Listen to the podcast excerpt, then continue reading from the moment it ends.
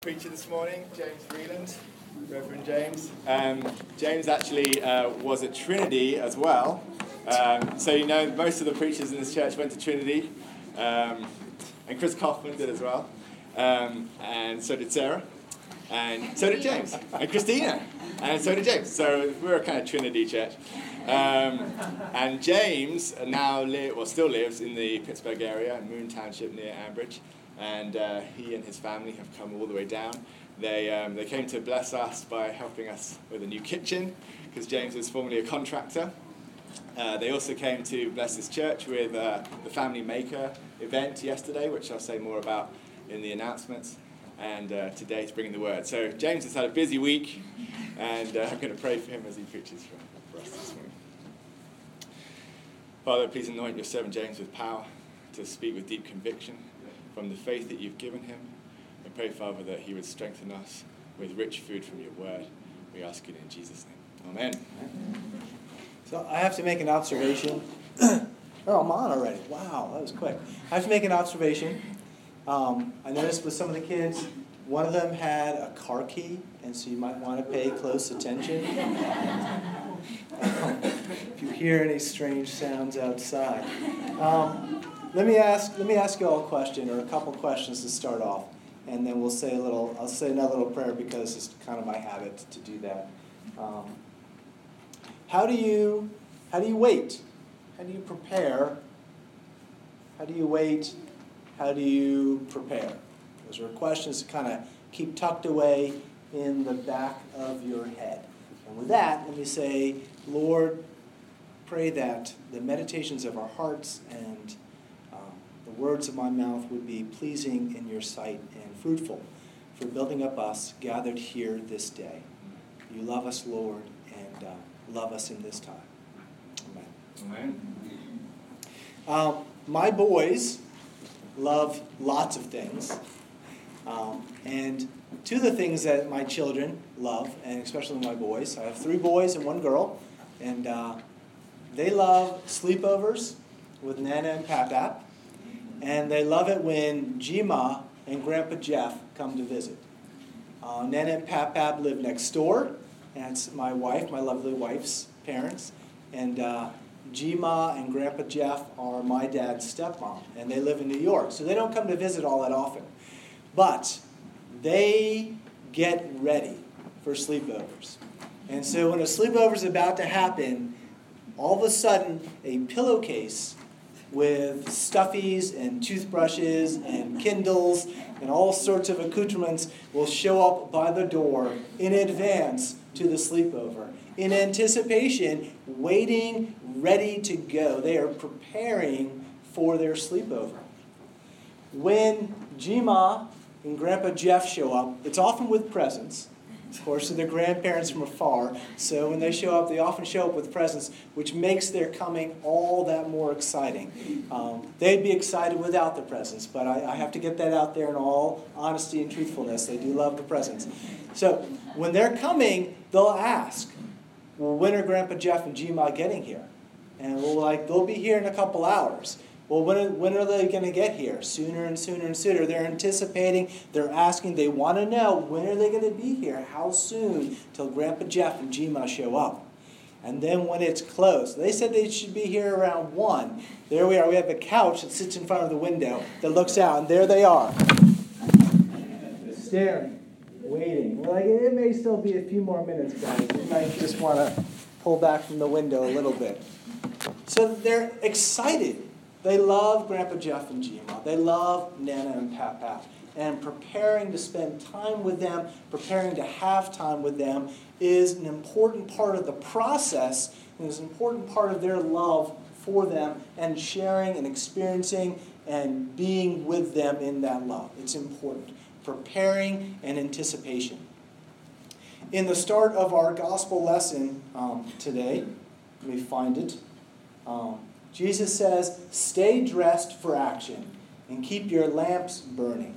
And be like men who are waiting for their master to come home from the wedding feast so that they may open the door to him at once when he comes and knocks. Jesus is talking to his disciples and he's saying, You need to be prepared for action. You need to be prepared for the coming of the Master, for the arrival of the Master. You need to be like those who are prepared, who are waiting with anticipation, with expectation, with your lamps ready, um, he says. So you've got to have oil. Right? If you're going to have a lamp, lamps, unlike wall lights these days, which we turn on, and if they don't work, there are big issues. But generally, you know, we can turn the light on anytime we need to. But in Jesus' day, there's no electricity, there's no wall switch to throw. And so you had an oil lamp. And like a candle, that oil lamp will eventually run out. And so for it to keep going, you have to have oil and to pour that oil in and refill the lamp. It's a pretty simple thing, but if you forget the oil, your light's going to run out. And part of your preparation, part of your waiting and expectation is having sufficient oil to refill your lamp. So that's, that, there's a little piece to that of, of the anticipation, the expectation, is preparation involves more than just the, the anticipation, more than just being there at the ready, but it also involves some other things going on. Like we heard in the Old Testament lesson, they knew a famine was coming in the Old Testament story. Everybody's familiar with the story of Joseph and the famine, the seven years of plenty, seven years of bad. Anyway, they knew that famine was coming. And so part of the preparation for that time was to put aside extra grain that it would be there when the famine came. We do this all the time.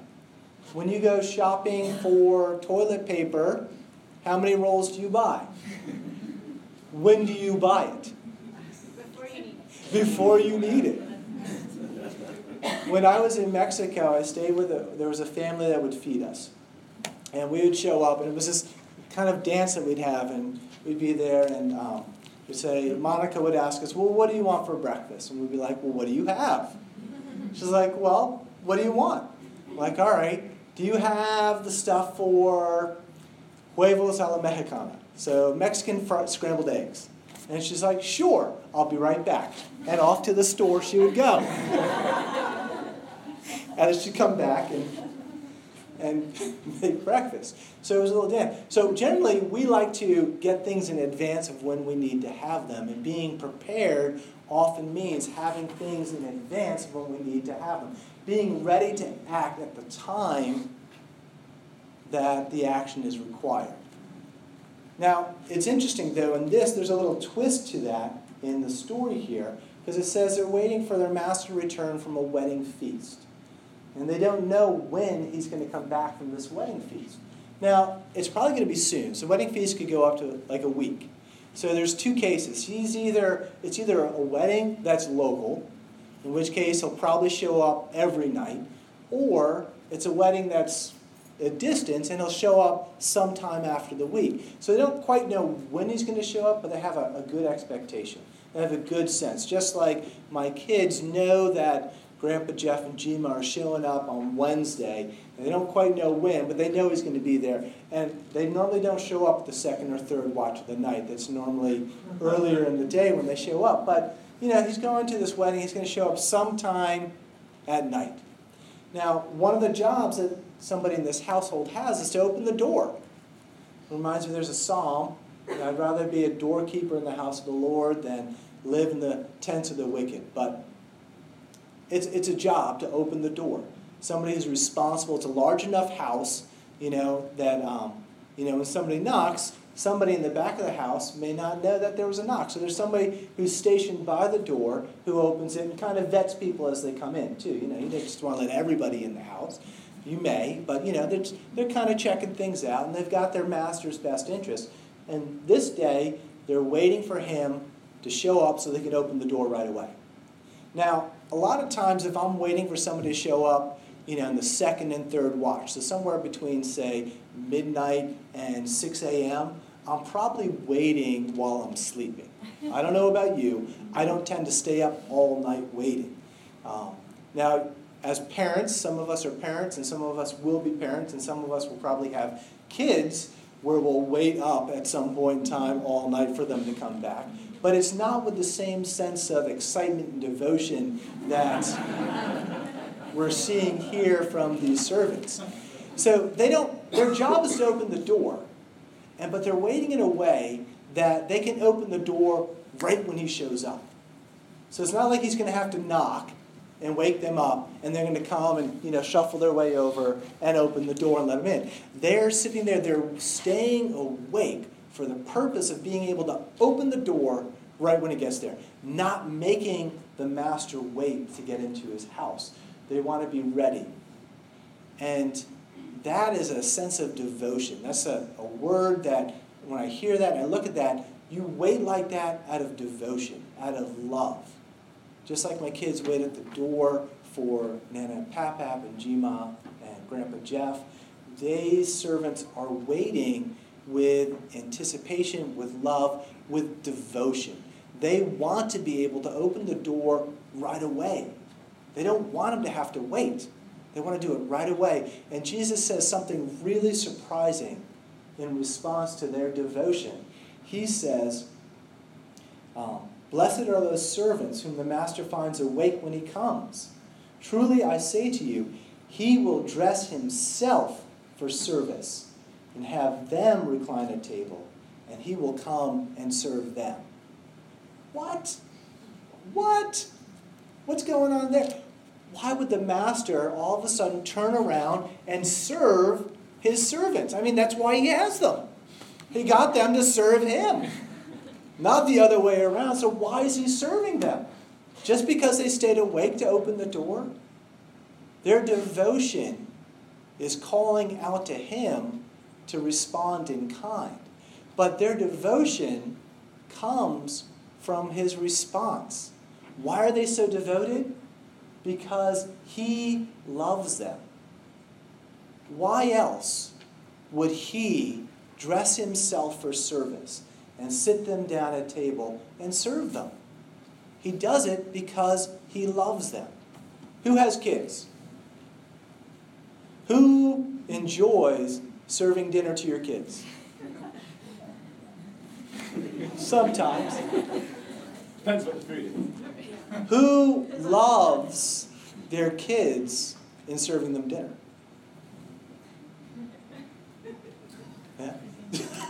Wait, were those all the same hands? but well, the point is, we will often serve the ones that we love. We don't find it a hardship to serve the ones that we love. In, in the Gospel of John, chapter 13, John writes that Jesus loved his disciples. And he showed them his love in this. He got up from the table, he took off his outer garment, and he wrapped a towel around his waist, and he began to wash their feet.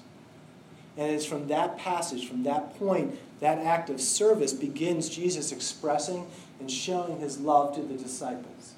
He shows how much he loves them by taking on the role of the lowest servant and washing their feet. And that passage begins there and it goes all the way really through the cross to Jesus' death on the cross. It doesn't end with the washing of the feet, it goes all the way to Jesus dying on the cross. The expression of his love, the expression of his service to his disciples. And so you can see the devotion comes not just because they think he's so just out of nothing. The devotion is a response to the master's love for them. And that's why they're excited. That's why they're anticipating. That's why they're preparing for his return to be able to be there and open that door. It's an act of devotion and an act of love. Paul writes that we know that God loves us in this.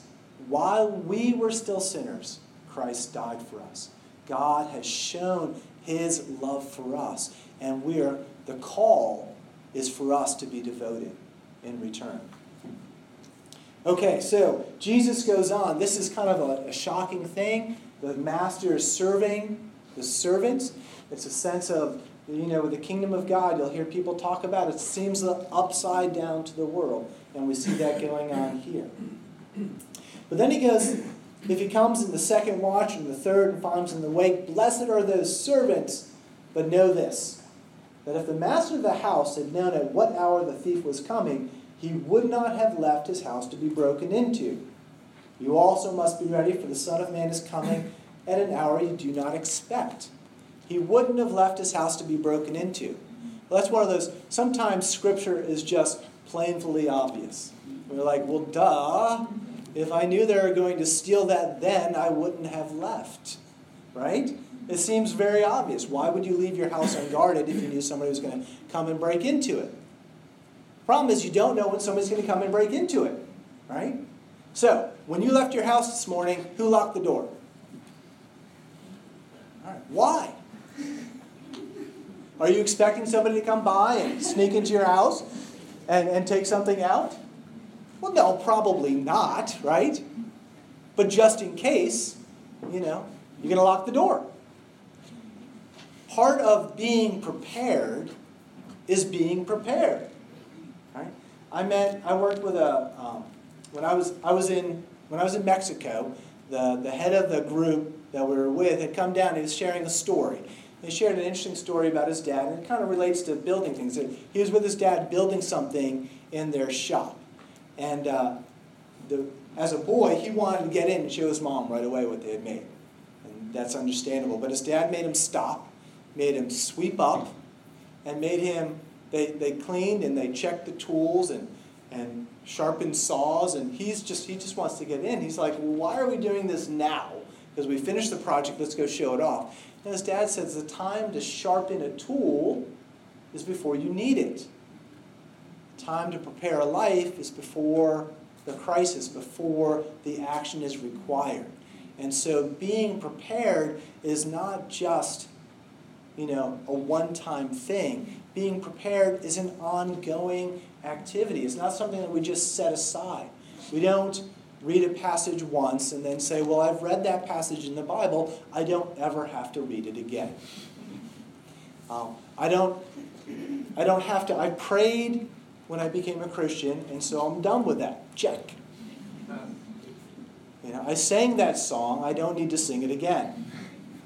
Um, I've loved you once. Don't you remember that? Wasn't that good enough? Right? Being prepared is an ongoing activity. Part of our love, part of our devotion, part of our prepar- prepar- prepar- anyway, part of our being constantly prepared is staying prepared. It's having the oil, it's the filling of the lamp on an ongoing basis. So how do you how do you when you wait, how do you renew yourself? How do you refill that lamp? What do you do to feed yourself, to keep yourself prepared, to keep yourself in love with the one who has shown his love to you? marriages are, are wonderful things. I love my marriage. And uh, we've been, we're, Megan and I have uh, just celebrated 15 years, which is awesome. Who introduced you? Yeah, yes. Sarah LeVar introduced us. Well, sorry. So she was Sarah LeVar when she introduced us. She's now Sarah Hall. but she is the one who introduced us. Um, and oftentimes, my wife and I will people will, will say we still act like newlyweds. Um, and I'm glad of that. You know, we continue to work on having ways and just being close and, and loving and affectionate and investing in one another. And I can truly say that my wife is more beautiful today than when we got married. And I love her more today than when we got married. And so we want to, if we don't do that, then you see marriages become start to separate. You know, if people don't invest in the relationship, they don't invest in the marriage, they don't invest in the love, then you see it kind of kind of fade away and it's possible for people to separate. We want to be like those devoted servants who are investing in our relationship with the Lord, who are investing in our love of God on a day-to-day basis. Be prepared because we don't know the day and the hour. Now, all this is kind of confusing to the disciples. We know it's kind of confusing because, first off, it's kind of odd to hear the servant, the master serving the servant. And then Peter says, Lord, are you telling this parable for us or for all? Who, who's this for, Jesus? Who are you talking to? Now, we don't normally see throughout the Gospels the disciples asking, well, who's this parable for? So we see a couple of times when the disciples come to Jesus and they say, um, we didn't get it. What, what were you saying? What was that? What did that mean? And this is so, they don't really ask Jesus a whole lot through the gospel. We don't hear the gospel writers telling us that the disciples are asking Jesus questions about the parables. And so when they do, it's kind of a key moment in Scripture to highlight something is going on there. And so Peter says, um, Jesus, who are you telling this to? Is this to us or to all? And by all, he probably meant Israel, not the whole world, but you know, we'll, we'll extrapolate. And so to us or to all. Now, if it's just to us, meaning just to the disciples, the disciples, this is a parable about waiting for the master to come back, right? The disciples have already kind of said, thrown their boat in with Jesus and said, You're the one who God is sending or has sent. You're the one that we've been waiting for. And if this parable is for us, what are you saying? Because we thought you were the one we were waiting for, and this is a parable about waiting. What does that mean? But if it's for everybody, then he can be kind of like, well, we're like those servants who were devoted and we recognize we were there and we're going to get the blessing. So, which side of this are we coming down on? Well, I'm sure since there's so many Trinity grads floating around here, you've heard the phrase the already and not yet. Is that familiar? Have you heard that? Yeah. Ad nauseum. Ad nauseum. Okay. Yeah, so the already and not yet. The kingdom of God is already and not yet. There's a sense where, yes, Jesus has come and the kingdom of God is being manifested in his very presence, but the fullness of the kingdom of God and what we're going to receive has not yet occurred. And so, even though we're in, we need to remain attentive and alert and ready. And so, Jesus goes on to tell another parable. He likes parables.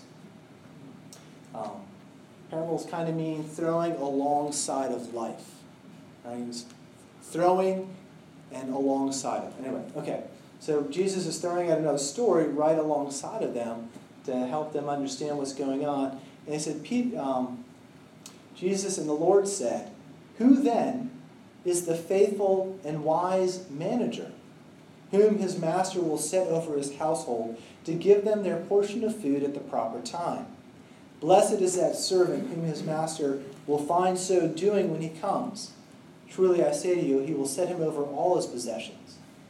But if that servant says to himself, My master is delayed in coming, and begins to beat the male and female servants, and to eat and drink and get drunk. The master of that servant will come on a day when he does not expect him, and at an hour he does not know, and will cut him in pieces and put him with the unfaithful. Okay. And that, the, and that servant who knew his master's will, but did not get ready or act according to his will, will receive a severe beating. But the one who did not know and did what deserved a beating will receive a light beating. okay. so Just a light beating, everyone. Not a severe beating, which is still better than being cut up into pieces. Right? So scripture can be pretty strong at times. Well, all right, so there's another parable. So we have from the first parable, I want you to take away devoted. Right? From this parable, I want you to take away faithful and wise. Those are your key words. Take those, tuck them, tuck them wherever you tuck things to remember later on. Devoted, faithful, and wise. So Jesus says, lays out four types of people. He lays out the faithful and wise steward. He lays out the, the, the one who gets cut up to pieces. And then he lays out the apathetic steward, and then the ignorant steward. Now, notice that they're all stewards. They have all been given a responsibility, and we'll talk about that in a minute. They've all been given a responsibility um, that they're all being held to account. Even the one who's ignorant, the one who doesn't have a clue what they're supposed to be doing, they were still given a responsibility and they're being held to account. And that is a warning That is a word spoken to us that says, uh, if I don't know what I should be doing, I should probably go find out. Because I still, a light beating or not, I don't want a beating. right? So keep, if you don't know what you should be doing, it's a good thing to go find out. Okay, so the first guy is the faithful and wise steward. Maybe we'll come to him. We'll come to him last. We'll finish with the faithful and wise steward because he's the fun one. All right. Now, there's a guy who gets cut up into pieces. He knows what he's supposed to be doing. He's been given responsibility to care for, to provide for the other servants. And instead of providing for them, he begins to lord it over them, to um, dominate over them. If we go all the way back to Genesis, there's an interesting, interesting part of the curse. Um, the curse says um, the woman will desire her man, and he will dominate over her. And that's a perversion on what we were given in creation, which was to have dominion, to have care, dominion, which is a beneficial care over creation, turned into a seeking to have domination. From dominion, which is care, to domination, which is possessing for my own benefit. Right? So now it seems like the woman gets a little bit of a hard thing there. Desire will be for her husband, and he will have dom- domination. It's not quite desire as in like romantic, in the front of a Hallmark card. It's desire to possess. So it's really kind of a it's you got desire to possess and to own, and the response is domination over. So it's kind of it kind of goes both ways. Um, but we see that this servant is really living into that. He is taking from what was dominion, stewardship, and he's putting it into domination. I am going to rule over these other servants and beat them and get drunk and do all sorts of things. And the response in the end, he gets cut up into pieces and tossed out with the unfaithful. Um, I don't know that we have to say a whole lot about that. Who wants that as their reward? Nobody. So, um, but it happens because he stopped being prepared. You know, the master didn't show up when he expected, and so he kind of started thinking, well, maybe he's not showing up, and his devotion started to wane. Instead of continuing and feeding his devotion and um, building his devotion and his love, he let it wane, and he ended up falling out. The other two, there's one who's apathetic. He knows what he's supposed to be doing, and he just doesn't do it.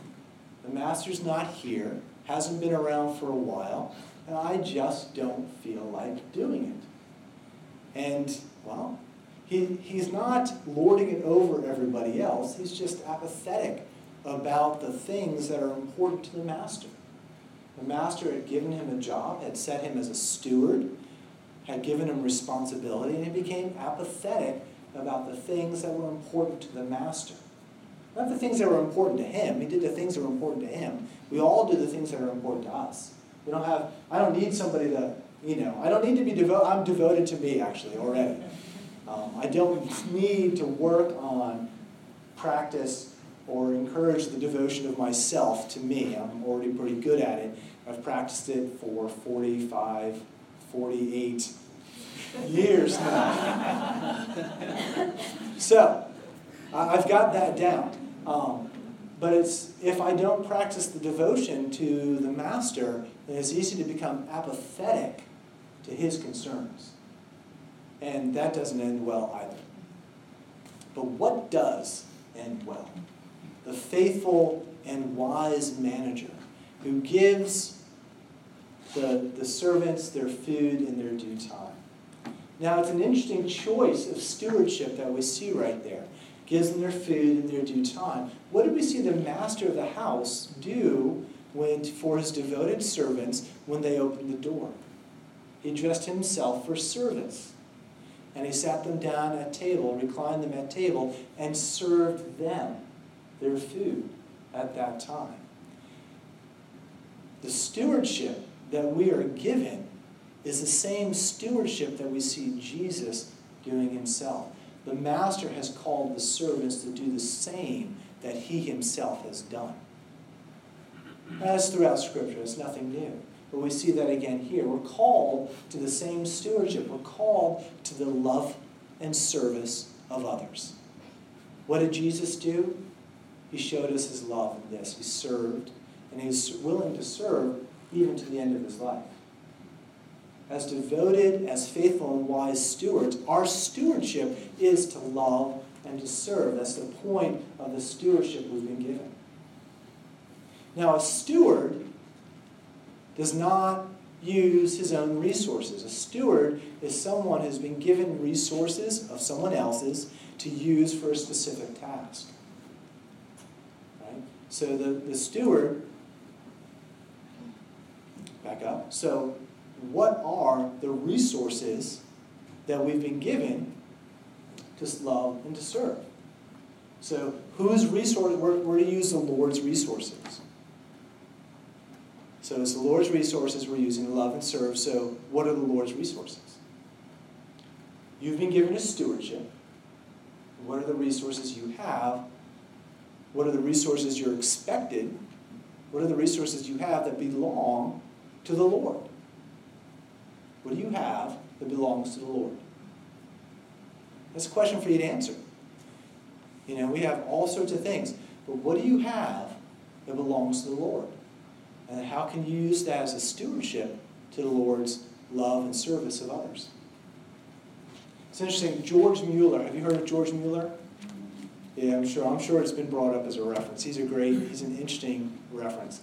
Um, George Mueller started orphanages, um, and he had no money. And, but he also didn't ask for any money. He raised all the money that he had for the orphanages in prayer alone. He asked the Lord for the resources for that orphanage, and the Lord provided them. And there are lots of great stories about his prayers and the Lord's provision through that. Hudson Taylor, have you heard of Hudson Taylor? Hudson Taylor, missionary to China, great, great missionary leader and, for, and, and thinker and all sorts of wonderful things. I believe the story of Hudson Taylor, he was at a missions meeting and they were calling for donations for the support of missions. He didn't have any money. Do you know what he put in the basket? Put himself. He gave himself in the basket to the Lord's service. What do you have that belongs to the Lord? Where will your devotion, your love of the Lord, what will allow you to give to the Lord? Is your home the Lord's? Is your bank account the Lord's? Is your car the Lord's? Is your front yard the Lord's? What belongs to the Lord that you have stewardship of, that you can use to serve and to love others? Now, it's a faithful and wise steward.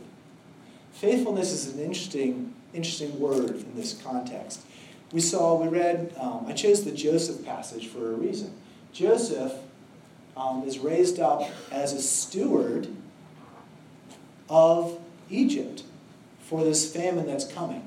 All right, do, I, I'm seeing some closing eyes. I'm losing you. Stand up. All right, sit down.